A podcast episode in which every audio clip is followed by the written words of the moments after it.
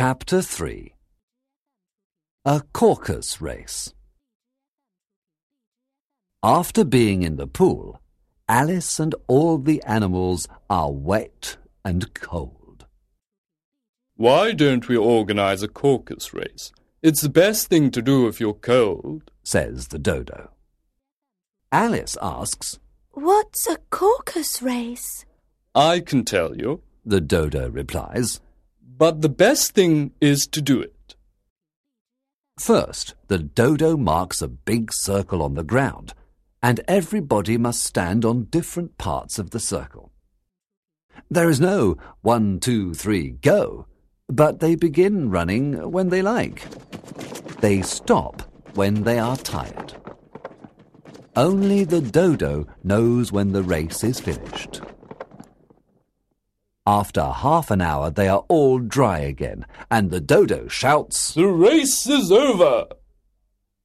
The animals sit down in a circle and ask, Who's the winner? The dodo is not sure. He sits for a long time with his hand on his head. At last he says, Everybody is the winner, and everybody must have a prize. The mouse and the other animals ask, Who's, giving, the, prizes? She is. answers the dodo, looking at Alice. Prizes! Prizes! They all cry. Alice doesn't know what to do. She puts her hand in her pocket and finds a small box of sweets in it. There is one sweet for each of the birds and animals, But she must have a prize too. says the mouse. Of course. The dodo replies. Do you have another prize in your pocket? He asks, I only have the box. says Alice, Give it to me. says the dodo. He takes the box and offers it to Alice. Please take this beautiful box with our thanks. They are all happy now. The animals start to eat the sweets. They make a lot of noise. The sweets are too small for the big birds and too big for the small birds.